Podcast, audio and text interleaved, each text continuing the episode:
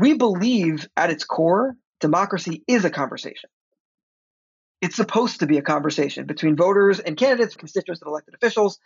It, it's in that interplay, it's in that exchange that democracy is is really created. And the the problem we were looking at was what happens when that conversation is disrupted.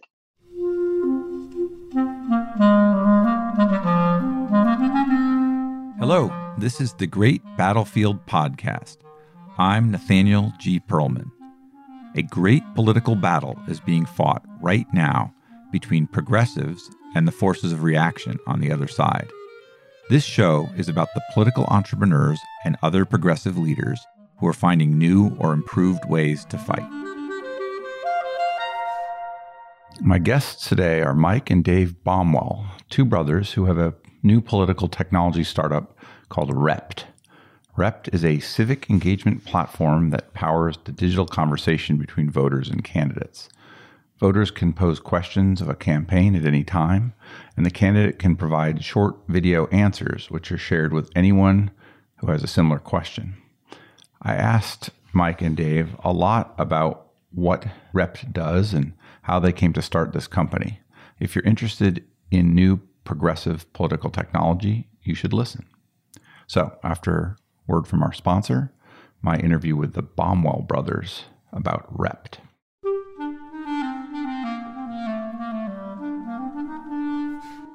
This episode is brought to you by Graphicacy. Graphicacy is an analytic design firm that can help you advance the mission of your organization using your own real data and information. They are 21st century visual communicators who create interactive graphics, motion graphics, and data visualizations.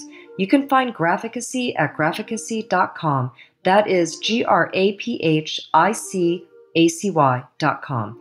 With Graphicacy's help, you can visualize a better world.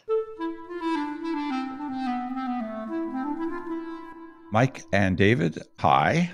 How are you? Hello. Hello. Would you each mind introducing yourselves and giving me a quick biography? Sure. My name is Mike Baumwoll. I am the CEO and co founder of Rep'd. I am the brother of Dave Baumwoll, who is also a co founder. So, my background, I've actually been in digital marketing for the last 12 and a half years. Um, I kicked off my career uh, at a company called the Rubicon Project, which is a, an ad tech advertising technology startup that went public, and then spent six and a half years at Twitter, um, where I uh, amassed a, a, ton of knowledge around the social space and the impact of the platform. Since July 1st, jumped on to Rep'd full time and been running it ever since. And David?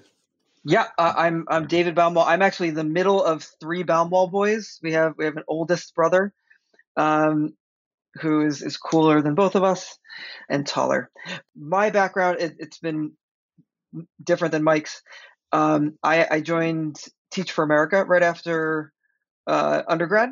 Taught in Newark, New Jersey for uh, two years, and was inspired and got my butt kicked every single day. And while I was there, ended up connecting with then Mayor Cory Booker, um, and became an education uh, policy consultant. Seeing how a lot of these things went down, um, both in the school and in, in government, um, wanted to go back to school myself. So I went to the the Harvard Kennedy School, where I got my master's in public policy. And while there, I actually studied homicide trends as my sort of thesis focus. Uh, so decided to go to law school uh, to become a prosecutor, which I did. Went to Rutgers Law School uh, back in Newark, and then uh, became an assistant district attorney in the Bronx where I, I did organized crime prosecutions for about four years. Then uh, joined the uh, New York City Mayor's Office of Criminal Justice under uh, Mayor de Blasio, so where we set criminal justice policy. Then, as my my family was growing, uh, went to the private sector, then just went into litigation. And along the way, um, as uh, Mike and I will talk a little bit more about, uh, became inspired to make a difference uh, in this space, in the civic space through through technology. So it kind of brought us here. Was the Baumwoll family a political family? Not in the classic sense. Not in like the people are people have run for office or anything like that, but always plugged in. I'd say. What do you think, Mike? Yeah, I, I would say we're we're a dynasty of therapists, not politicians. Our parents are both uh, therapists uh, and have had a practice together for almost, I think, 30 plus years. And uh, our oldest brother, after a couple of different careers, jumped into the family business. So he is also a therapist in the family business. Uh, and Dave and I are essentially the black sheep of the family and decided to take our skills of, of listening and empathy and um, asking people personal questions to get them to share their, their lives with us uh, into very different realms career wise. I think on that though, one thing that's been valued, I, I, a value for us growing up was the power of personal conversations. Um, and that's really actually at the heart of what we built um, and the heart of what we wanted to do. The power of a conversation to make people feel connected is very much um, part of the ethos of, of what Rep'd is. So, if you were going to kind of characterize each of your sort of skill sets in the world, it seems like you're a little different in sort of technical, political, legal, otherwise. Characterize what you're bringing to the company on a skill basis. Uh, a better beard, first and foremost. but that could be remedied by one shave. So, yeah. this is true. So, I would say my area of expertise really has been more aligned with the digital side of the world, uh, digital marketing. Digital marketing, I, you know, I, I jumped into the world uh, at a place called the Rubicon Project, which really was at the beginning of advertising technology. And I was able to get a quick education, one on how digital ads worked, how giant corporations and brands marketed their services, how they connected with audiences. And then also at the same time, because I, I've always had an interest in entrepreneurship, watching a very small company grow quickly, explode into a public company. Um, so I think my the background of building a company, having the exposure to helping to grow that company, uh, and then also working with some of the world's largest brands, both at the Rubicon Project uh, and then also at Twitter, I think have really shaped my uh, my skill sets. Um, and I would say if I pick, it would be uh, digital advertising, social media marketing, and really helping brands to to tell their story, connecting with audiences in an authentic manner. That was a long answer for. It's actually the answer I was hoping to elicit, so I, I appreciate that. I think I would regret if having looked at your LinkedIn, I didn't ask you about varsity jackets. what was that? Varsity Jackets was a, a my first attempt at building a business. I was a junior at Lafayette College, and uh, a friend and I were in a marketing class, and the assignment in the class was um, come up with a new product and a company and try to market it and create it. Um, so we came up with this really funny collegiate idea of Varsity Jackets, which was a, a collegiate condom company that promoted safe sex via school spirit. Um, so the idea was to market the condoms using the logos and the branding of schools um, so that there was uh, a bit of school spirit in there. It was a fantastic experience.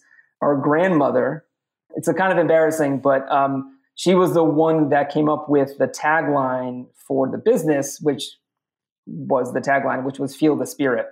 um, and hearing your 90 year old grandmother say that was really just, uh, I think, why I shut the business down. Honestly, that was some of the funniest family conversations I ever remember were around how to market varsity jackets. Everyone weighed in.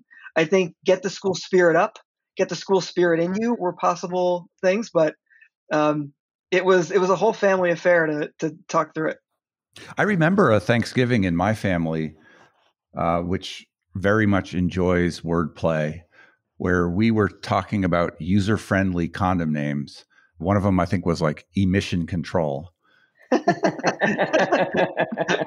there were many that came up that ranged in quality. I don't know, like PPTP or yeah, I can't remember them all, but there were there were dozens that, for some reason, made quite an enjoyable conversation. I can see why uh, varsity jackets would. Is it true that different schools were marketed different sizes?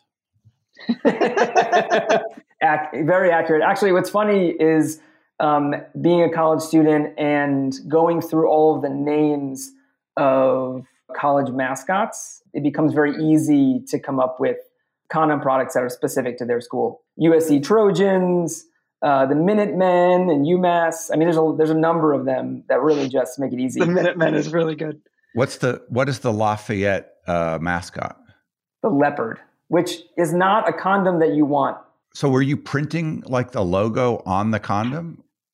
Uh, we did not want to impact um, the the actual condom itself, the quality of the condom. So we we would print the logos on the front of the packaging.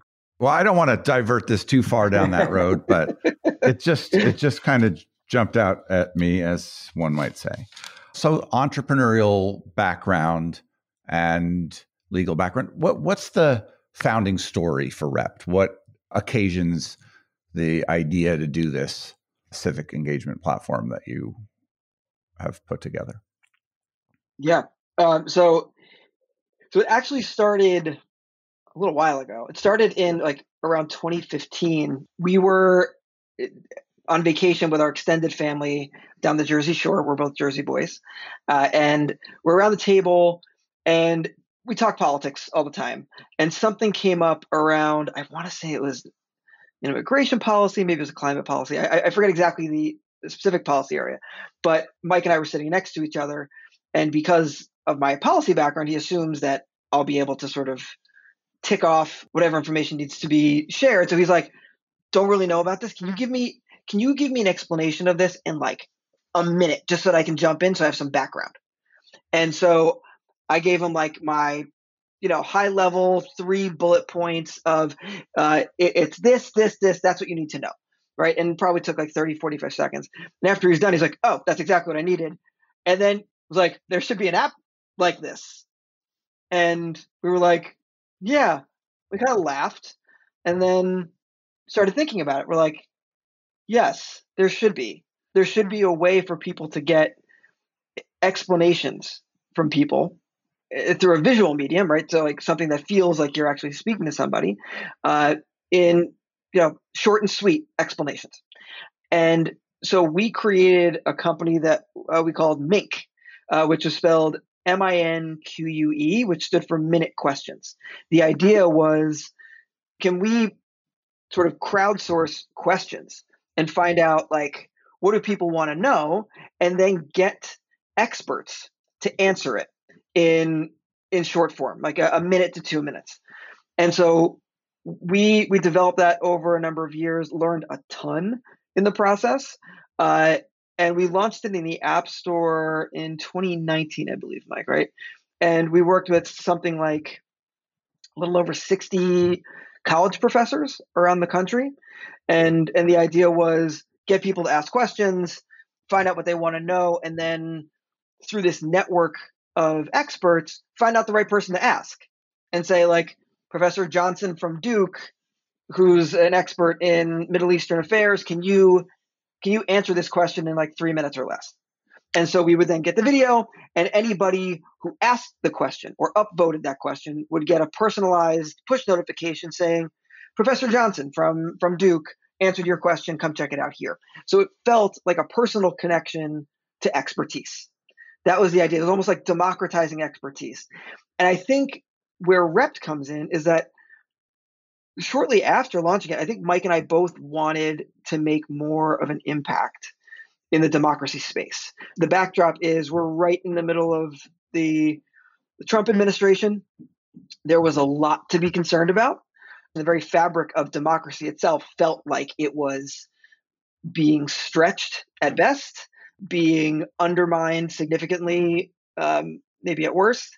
And we wanted to be a part of that, and we weren't exactly sure how. You wanted to you wanted to be a part of undermining it. Great point. So sorry. Um, wrong modifier. Um, we wanted to be a part of pushing back. We wanted to create something that would strengthen it. And so that was sort of a lingering idea. And then the pandemic hit. And um, so, as I mentioned, I, I, went to the, the Kennedy School. So, a lot of my classmates were either running for office or running campaigns or associated with campaigns in 2020. So, uh, and actually, one of my colleagues from undergrad, Dave Cavell, was running for office for U.S. House Massachusetts 4. And I remember having a conversation with him where we're saying, "Hey, how are you? Safe? Everyone okay? Yeah, yeah, I am." He's like, "But my campaign is screwed right now because I don't know how I'm going to connect with voters. Um, I can't knock on their doors. I can't hold in-person events. You know, we can't stop them on the street. Like everyone's everyone's scared. This was a common refrain even with other uh, other people I'd gone to school with or people I knew who were in campaigns were saying a lot of the same things. Voter contact was in real trouble. And and Mike and I spoke about this that like one of our core beliefs going back to this sort of conversation theme is that we believe at its core democracy is a conversation. It's supposed to be a conversation between voters and candidates, constituents and elected officials. It, it's in that interplay, it's in that exchange that democracy is is really created. And the the problem we were looking at was what happens when that conversation is disrupted. And you know, the pandemic was the clearest example of that. But it also highlighted all of the the inefficiencies, the ways in, in which that conversation's uh, insufficient or it breaks down. And so he said, it's you know, then it's 2020. There's got to be a digital solution for this. And we're like, what we built with Minque can be adapted to this. And and it was just a light bulb moment for us. And we were like, this is what this system was built for. It was our passion meeting the moment, meeting opportunity, and and Rep'd was born. It's exciting when you think you have a solution for an important problem. It is also challenging to make that solution in the form of a company with all the complexity of you know bringing in revenue in some business model and creating the right staff and all of the other things that you've had to do. Can you tell me a little bit about how you got going in that regard and how things have built on, over time? It is challenging to uh, to build a company. One in the, in the middle of the pandemic, um, but two, also to build a, a, real functioning business around a passion and an idea that we uh, were jumping into. We've been really focused on creating a product that was going to be valuable to campaigns, that was going to be valuable to voters, that gave access to people so they can feel like they were empowered to ask questions and be a part of the process. We actually built Rep'd for our parents uh, in a lot of ways because we're like, you know, if our parents can use it, and they aren't great with technology, we love you, mom and dad, um, then it's easy for everyday voters to get uh, to log in um, and to be a part of the process. We thought a lot about that experience, and as we were talking with campaigns, it became very clear in terms of the the business environment. And I and Nathaniel, you know a lot about this, um, creating a you know just a small company that only a few people know about in the democratic space. Um, that uh, we we wanted to really um, focus this business and work with campaigns that were raising a lot of money, that were looking for a software that um, that really didn't exist up until that point. Um, so there was a lot of interest when we started this because there was this, as David described, there was this giant gap in the space uh, that didn't really allow for voters and candidates to engage in a digital medium. And actually, if you know, if I might add, so the the question of the model was something that came up because in with Minque, right, the the, the precursor, um, we were very focused on uh, the the drive of the people who are asking questions. Right, our focus was on how do we get people to ask those questions, and so the model was, I mean, just speaking totally frankly, it just wasn't as strong, right? Um, but once we started looking at the political space, we started looking at the platform itself differently. We started looking at it as a tool for entities, for campaigns, for candidates who could use this as a tool to reach out to voters and to have them driving it. They also were and are the paying customer.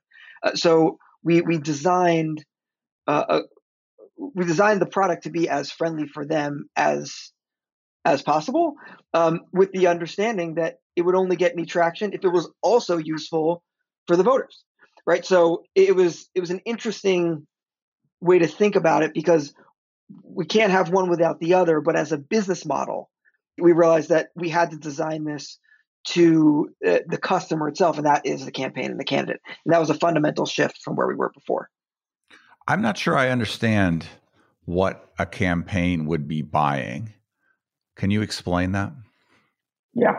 We build custom websites for individual campaigns and the website is the Q&A platform. Rep'd is a voter engagement platform that connects both the, the voters and the candidates so they can have an authentic conversation. The way that it works is that there are three pillars to Rep'd, right? So uh, one we call Rep'd an always on video town hall platform. So it's a safe space for voters to ask and upvote questions um, and for candidates to respond with short video answers.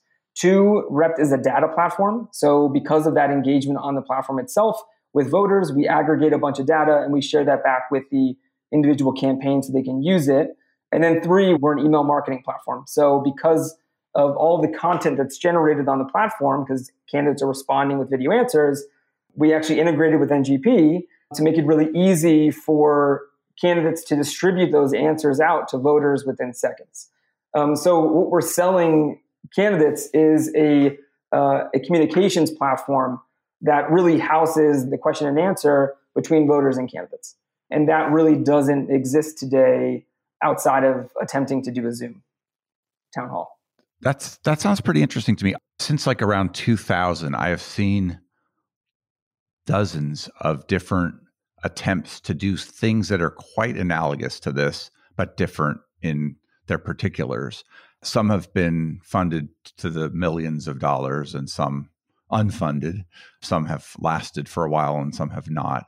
This does sound different, and particularly in that it, it you seem to have started out quite early as a B2B sort of model uh, rather than kind of a consumer product or voter product, because that's been a real struggle, especially with the, the you know the interest varying so much over time and really being concentrated and then going away and then also how do you charge sort of thing. Was it hard to put together? I mean you had obviously you had a you had Minque you had something where you tested some of these ideas did you raise money did you bring your own money to it did you hire up what's the company look like so we actually bootstrapped it up to uh, the early days um, which was uh, an interesting experience. Dave and I were growing our families. The idea of pouring unlimited cash that uh, was not unlimited um, uh, into this product that we really believed in, we needed some help. Uh, so we, we needed to sort of figure that out. So we raised a we had a small family and friends round. We raised enough capital to build out Rep'd um, so that it was valuable to, to campaigns. Um, and we started to integrate with certain technologies like NGP. Um, and then most recently, to take it to the next level from the family and friends, we've been able to raise um, some additional capital from more institutional investors. Um, we've uh, we actually recently just got an investment from New Media Ventures, um, which is a progressive VC that really focuses on the future of political democratic tech so we were really excited to to bring them on board or to to be um, a part of their portfolio um, for 2022. Does the investment by New Media Ventures signal a progressive bent to the firm? When you sell to campaigns, are you selling to only one party? Yes. Um, I think in, in our earliest version, we liked the idea of this being a, you know, bipartisan place for people to do things, people to answer questions.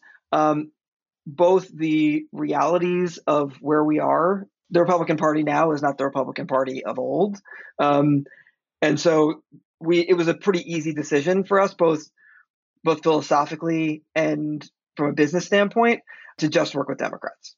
Actually, the reason I noticed this was because of New Media Ventures listing it among their portfolio how has that experience been for you with them? Sometimes uh, there's a lot of hoops to get it. It's competitive. What kind of value have you seen there, and what what was that like?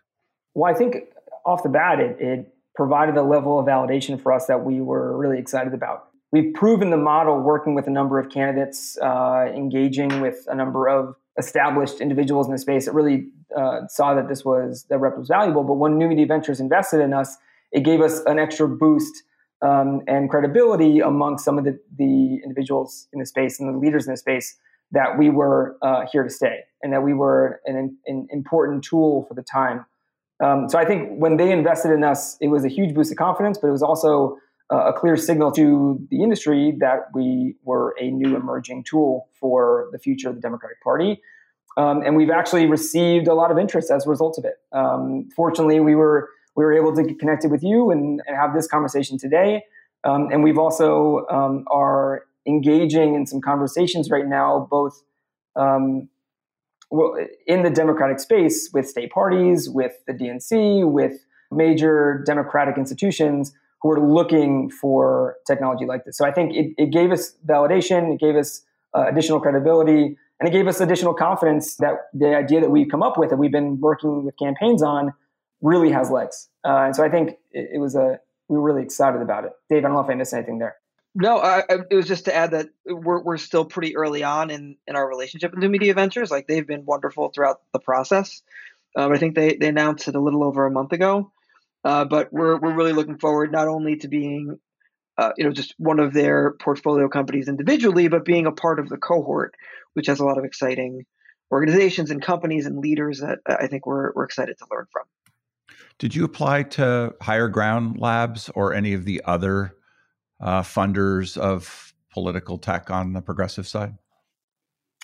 We did. Uh, we applied to Higher Ground Labs because we know that New Media and Higher Ground are, are both phenomenal institutions that, that, really fund the next generation of tech in the, the, democratic space. We did apply. We've had a great relationship with Higher Ground Labs. They actually invited us to be a part of their first ever uh, founder academy, which was sort of a small boot camp that really was at the beginning um, in July of 2020 that introduced us to a number of other tech companies in the space, um, a lot of organizations. It was a huge boost for us. But yeah, we we applied there. We unfortunately did not get funding, but uh, we have to date have a an excellent relationship with the founders there and a number of people that are um, at higher ground.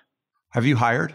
Not yet, um, but we because we were able to raise um, with New Media Ventures and some other angel investors that have uh, committed to this round, we are in the process uh, of hiring. So we're looking to build out the team pretty pretty significantly over the next six months, especially as the election cycle really ramps up. We saw, you know, the, obviously the Texas primary and the primaries are just going to sort of continue to roll out.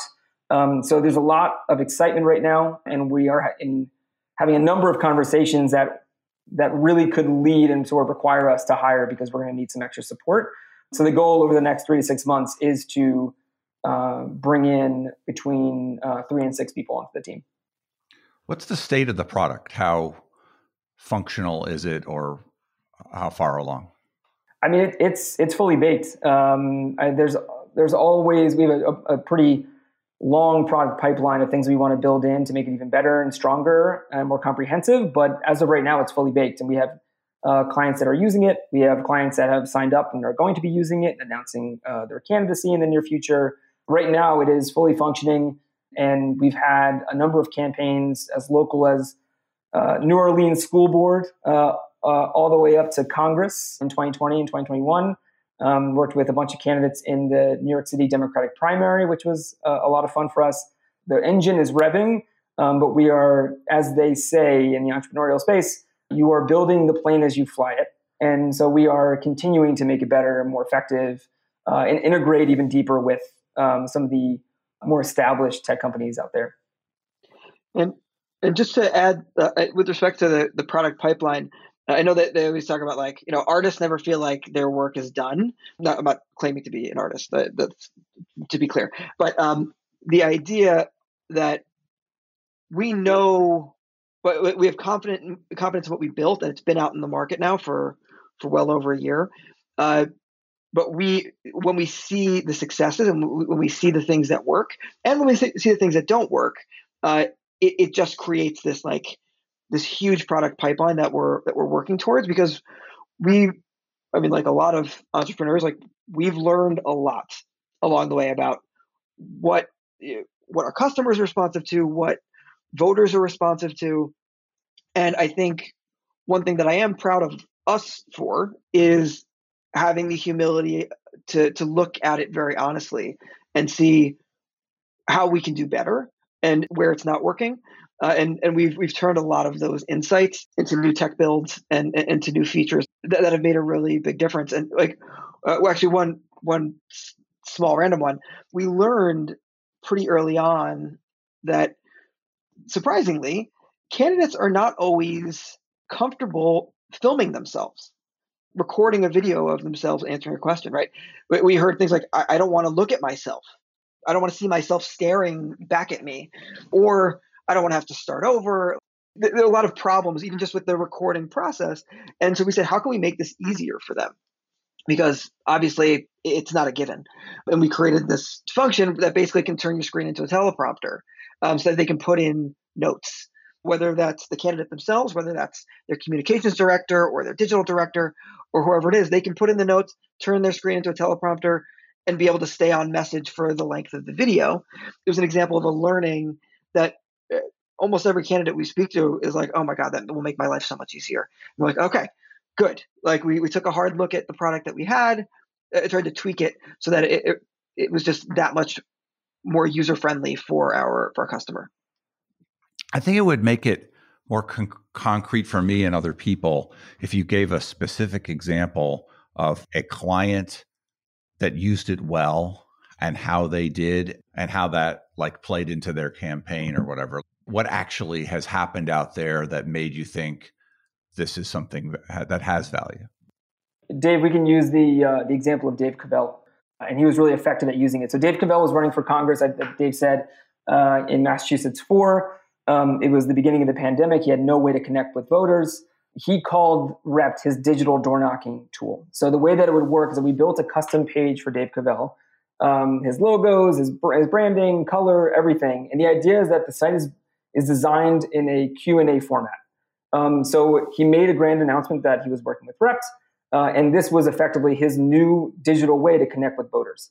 Um, so a voter would be notified, maybe on social media, maybe through an email, um, to come and ask him a question. That was the thing. Ask me anything throughout the, the length of the campaign. A voter would be directed to Dave Cavell's page. They would ask uh, a question, or they can upvote a question, sort of Reddit style. Um, and they, we would essentially uh, have a trending feed of what voters care about, what kinds of questions they were asking, and then Dave Cavell could pick the answers he was interested in responding to record his answer to a particular voter. And then as soon as he recorded his answer and submitted it, let's say 50 people upvoted his question, all 50 people would receive an email notification saying David Cavell has answered your question. So at its core, Rep'd is a Q&A platform, uh, a digital Q&A platform. But what it ends up becoming for campaigns is a content engine. Um, they record all these videos talking about their stance on particular um, issues, um, you know, maybe introducing them as a candidate. And all of this content becomes really valuable for them because, as we've learned, candidates are constantly looking for ways to raise money, to engage with the voters.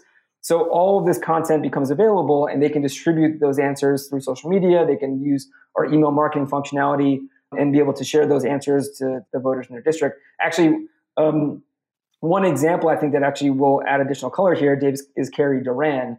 She's a wonderful human being. She was running for state representative in a rural part of New Hampshire um, single mom, three kids, full time job, didn't have a lot of time to run her campaign.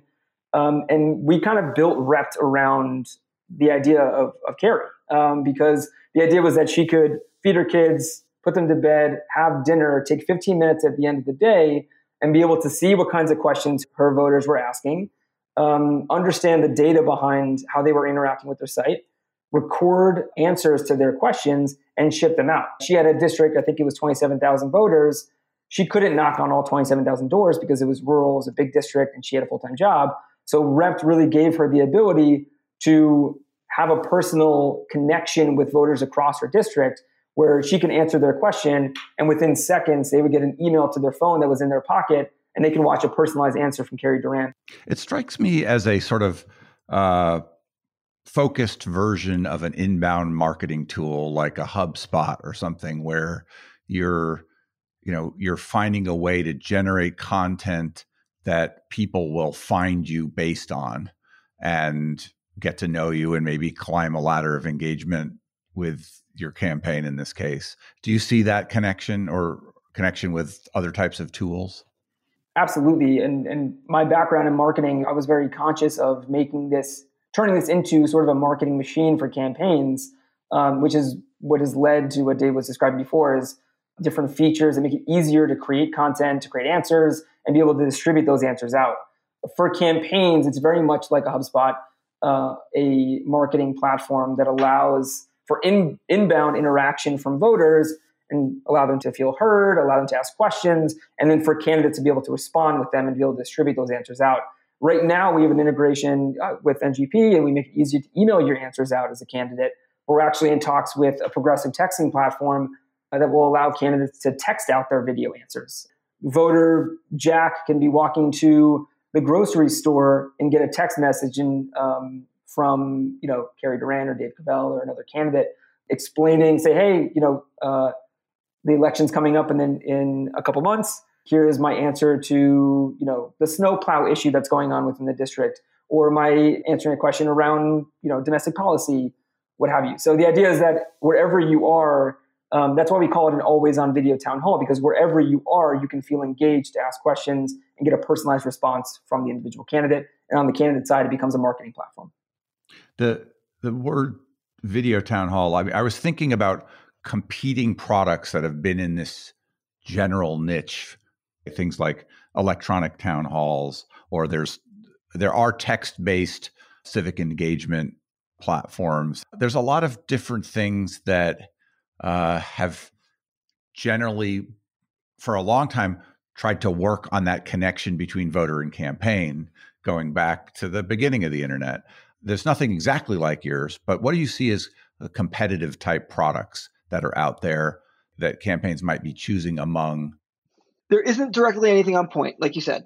We've been thinking about a how to make a better alternative to uh, what campaigns are already doing, which is a lot of different things. I mean, there's like the the manual host a town hall, right? Send a mailer. There are the things that you're doing that are not digital that actually is a competitor because that that's the alternative of what they um, what they would be using, uh, and then social media related, which Mike can speak to a lot better, obviously.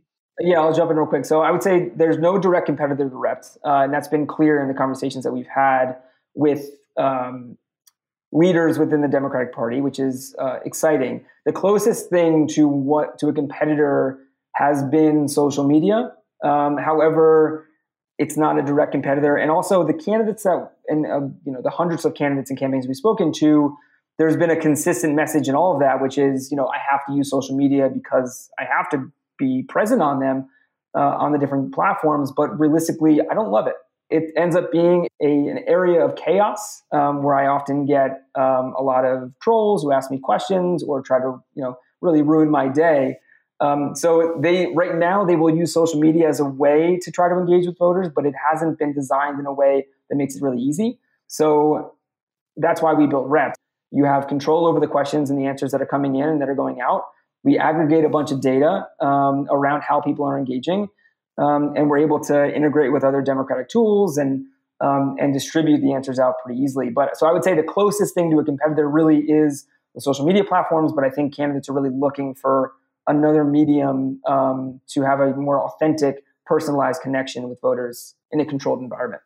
Yeah, I, I think that is something that, that sets it apart. Um, just because the way that communications between candidates and and voters is right now is very dependent on time and place converging, right? Like it, like time and opportunity. You, you have to you have to be able to take off work. You have to be able to you have to be home at the time they knock on your door. You have to answer your phone if they call. Um, that is not efficient, and uh, it, it's it's very limiting. There are a lot of people who want to be a part of the process, but don't have the time. And so a big part of our focus has been how can we bring it to them? How can we get how can we make it so easy and bring it to them that they have uh, that like they're able to act on the interest of being involved whereas other things are prohibitive and so i think that's that's why it's designed this way and uh, and it, it just makes it a, a, very easy experience where literally all i mean you can go and consume the videos regardless but if you want to be a participant all you need to do is upvote a question you click and upvote That's it. You're now in the conversation. You will now be, you know, uh, responded to, unless it was like a wildly inappropriate question. Um, but you're going to be responded to. You're going to be, you're going to feel heard. And and this kind of goes back to, I guess, sort of our upbringing, the idea of the power of being heard, the power of being feeling like you're an active part of an ongoing conversation, which too many people feel left out of in our democracy.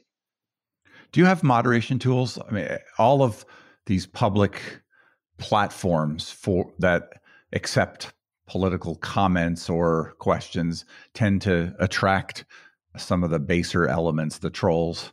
Uh, how do you handle that kind of issue? Yeah, that, that probably was one of our biggest questions that we received from campaigns was uh, I'm nervous about trolls. I'm nervous about people asking really inappropriate questions or a political operative hiring 15 people to ask questions and bombard the site. Um, so we've designed this very simple functionality. It's an approve or deny functionality. So every question that gets posted to Rep'd, um, you know, to Dave Cavell's page, Dave, we're giving you a lot of mention here if you're listening to this podcast, but if you go to Dave Cavell's page um, and you're a troll and, and posted a question, the question has to be approved by the campaign before it's publicly shared on the front end of the site. We have this very simple approve and deny button. The campaign is notified as soon as the question's been posted, and they can um, give it the thumbs up or the thumbs down. None of the content that's being posted to the front end of the site is seen before it's approved by the campaign. I'm sure you're aware that selling into the campaign market is different than selling into a lot of other markets, just in its cyclicality and the startupy nature of campaigns and their lack of continual employees that know what they're doing. It's a challenging arena to enter and to survive in. Some of the ways that people survive is either some kind of bullheaded notion that this is really where they want to be with a company, or finding a way to generalize the product out of the space and keep politics as sort of a vertical. It seems like there might be some kind of way that this is like a video Quora, where it's a question answering video platform that could be applied, uh, you know, to to lots of verticals. I don't want to jump ahead of you. You're two people. You're hiring. You're trying to enter the space. But to what degree have you thought about how to survive and how to possibly generalize this to do that? I think that's been a, a, a hot topic with us, right? The passion, the excitement was around campaigns and being a part of that space. But like you said, the cyclicality of it, the uh, sort of transient nature of sort of who you're working with as well on campaigns can be uh, problematic. So we're in active conversations right now with advocacy organizations that are sort of always on.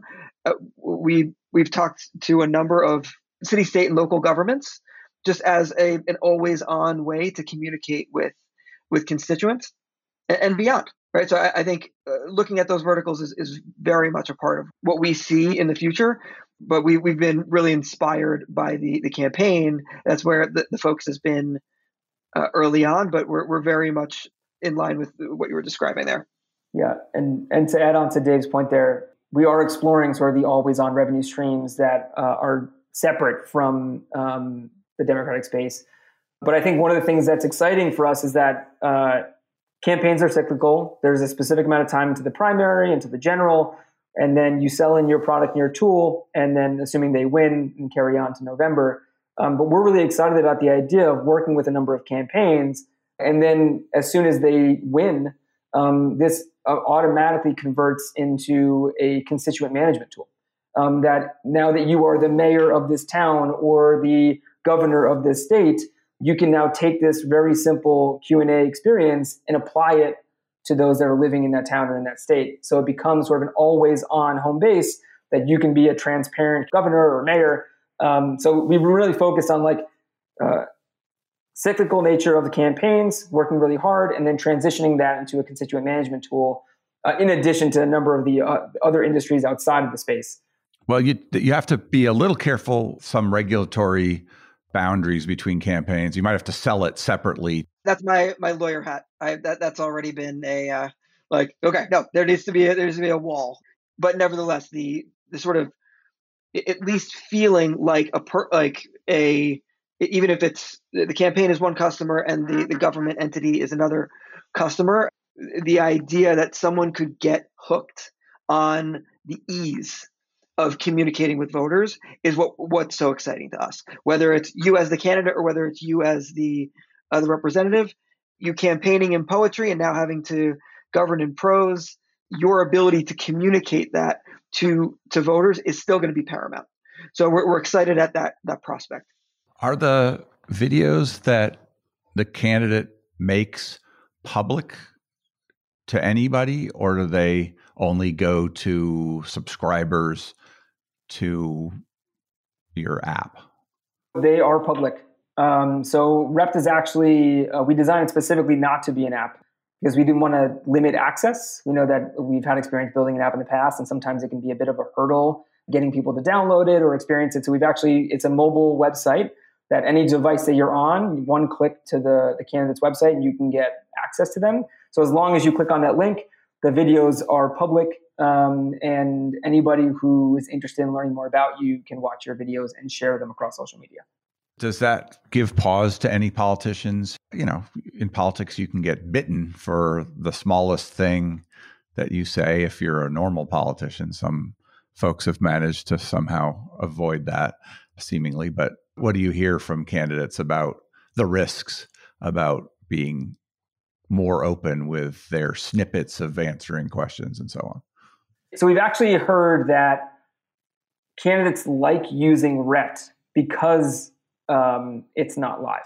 So I think some of the concern that we've heard from campaigns is like, oh, I have a town hall, or I'm doing a, a live Instagram, or uh, I'm on Facebook doing a live event, and there's more concern from their end that they're going to say something inappropriate or something that slips uh, in a live environment. So they actually like the sort of asynchronous uh, form of Rep'd, where they can use teleprompter mode, record, you know, type in a script, put in some notes, record an answer, be able to edit that answer, and then distribute it out. That gives them more control. And I think that's why they, in particular, have really liked us in, in comparison to some other platforms that exist today. What else would you want people to know about Rep'd uh, that we haven't already covered?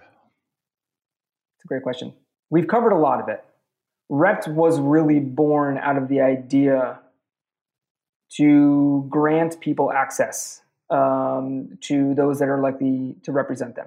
Um, I think that so. I think we've been really focused on making Rep'd as easy as possible. So regardless of your status or your access or education level, that you have a microphone to step up to to ask questions and challenge those who are in power. We did we really design rep for that purpose um, to empower people to have their own microphone. Um, and then, you know, obviously the the business benefit of that is that we get to you know build this tool for campaigns that they can use it as a marketing function. But the goal is that every Democratic candidate has across the country has their own rep page, so that at any point a voter who's curious and wants to learn more can learn, discover candidates across the country that they may not be familiar with. Um, and that, and what we've learned is that um, you know, I think there's a lot of attention paid to federal candidates who are running for office or gubernatorial candidates that are running for office, but there are so many candidates on the state ledge level. Um, they're running for state houses, which we have recently, uh, I think, our eyes have been open to the importance of uh, state legislatures and how they shape our states and everyday lives, and also local candidates. I mean, 99% of candidates that run for office are running at the local level, and we're seeing that in school boards local city council. So I think the thing that I would I would want to push uh, or at least uh, emphasize here is that Rep'd was designed to make it easy, regardless of the level of office, um, to have a microphone and to be able to engage with those who are making decisions on our behalf. So I think we're really focused on that. Just like a, a sort of a visceral example is when people saw the way school board meetings were going. Michael meant, uh, Mike mentioned school boards, that people were going into an auditorium school board members were, you know, for a variety of reasons, getting pummeled, and it was quite a scene. And you know, on one hand, like that's democracy, um, but on another hand, like it dissuades a lot of people from from getting involved and from actually trying to connect with voters. Uh, and there's a better way. I think at, at, the heart of it, communications in our democracy needs an upgrade. And like this something we say all the time. And like That's exactly what we're focused on.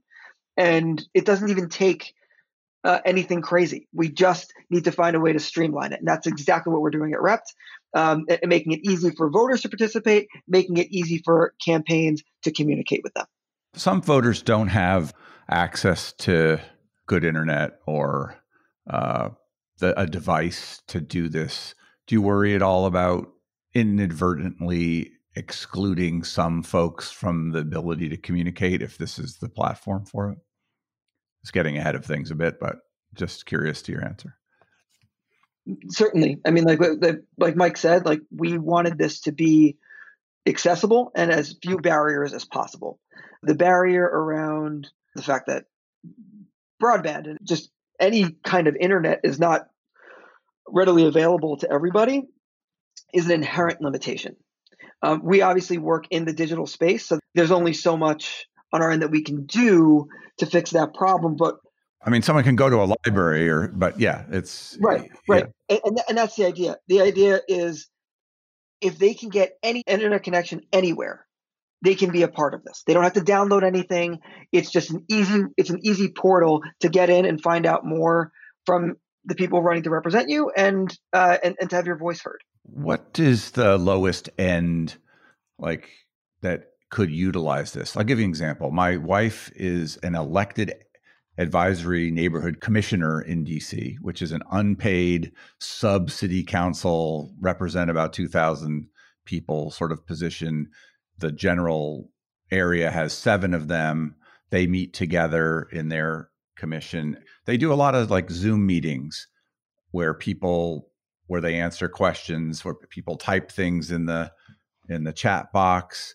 Uh, there are there are people who are not very pleasant sometimes in what they say or uh, tactful in the way they ask things, but there are also lots of really important neighborhood functions going on and consideration of very close to the ground issues, sidewalks and zoning and uh, affordable housing and, and and everything that that matters to a neighborhood.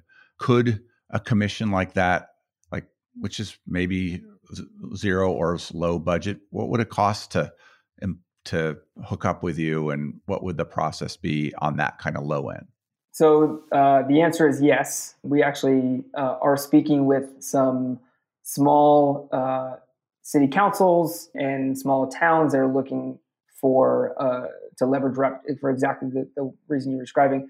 Our pricing, we we have tried to make it as affordable as possible, especially for the example you described. Generally, uh, and I'm happy to disclose what the pricing is, but um, for something local, we typically charge $100 a month.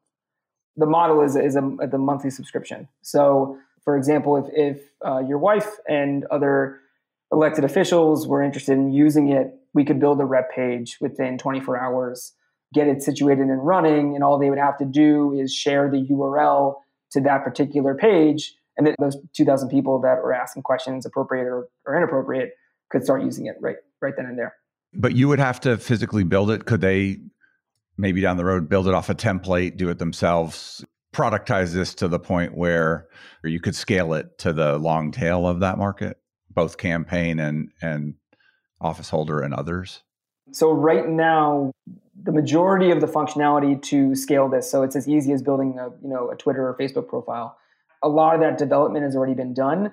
Our goal, especially with this round of funding, is to scale the technology so that anyone anywhere could build their own rep page within minutes, be up and running, and use it in whatever capacity they wanted to. Right now, because um, we've been doing everything uh, by ourselves and manually building it, but the goal is in the next couple months to roll this out so anyone anywhere can use it. Is Rep'd represented? What is Rep'd? Yep. Yep. Exactly. Represented. Is there a question I haven't asked you that I should have? I did lose my hair, and it's mostly because because of Dave and my son. Uh, no, I, I, I think generally that's you know, why you've had the hat on during this whole interview, which nobody who's just getting an audio feed will see that you are looking a little shiny on yeah, top. Yeah, it's uh, this is uh, a a toddler um, with separation anxiety. This is what it looks like. Um, when dad goes to work, he loses all of his hair. I think in general, You've asked us uh, all the questions. Dave, is there anything missing that you think would be interesting to talk about? No, I mean, I, think I, this it's it's been an interesting conversation, and I, I, we, I mean, I know one thing that we we didn't do was was walk through all the functionality, but it, without seeing it can can be a little dry to to describe. Um, but it, in terms of the broad strokes, I think we we covered a lot of what we uh, we'd hope to communicate about it. Cool. Well, I appreciate you two guys taking the time. Is there anything else you want to say? No, I think we just wanted to thank you for for the opportunity to to connect with you. You are uh, Nathaniel, a legend in the space. Um, so it's an honor to to connect with you and true. talk with you. Uh, it's true. Um, and uh, no, we just we appreciate it. Any opportunity to share what we're working on and building is a win for us, and we just appreciate the time. Well, it's been a pleasure for me.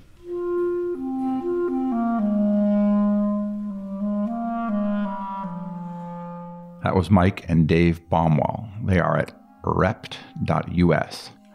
This is Nathaniel G. Pearlman with the Great Battlefield Podcast. You can find us at greatbattlefield.com or by searching for Great Battlefield in places where podcasts are found.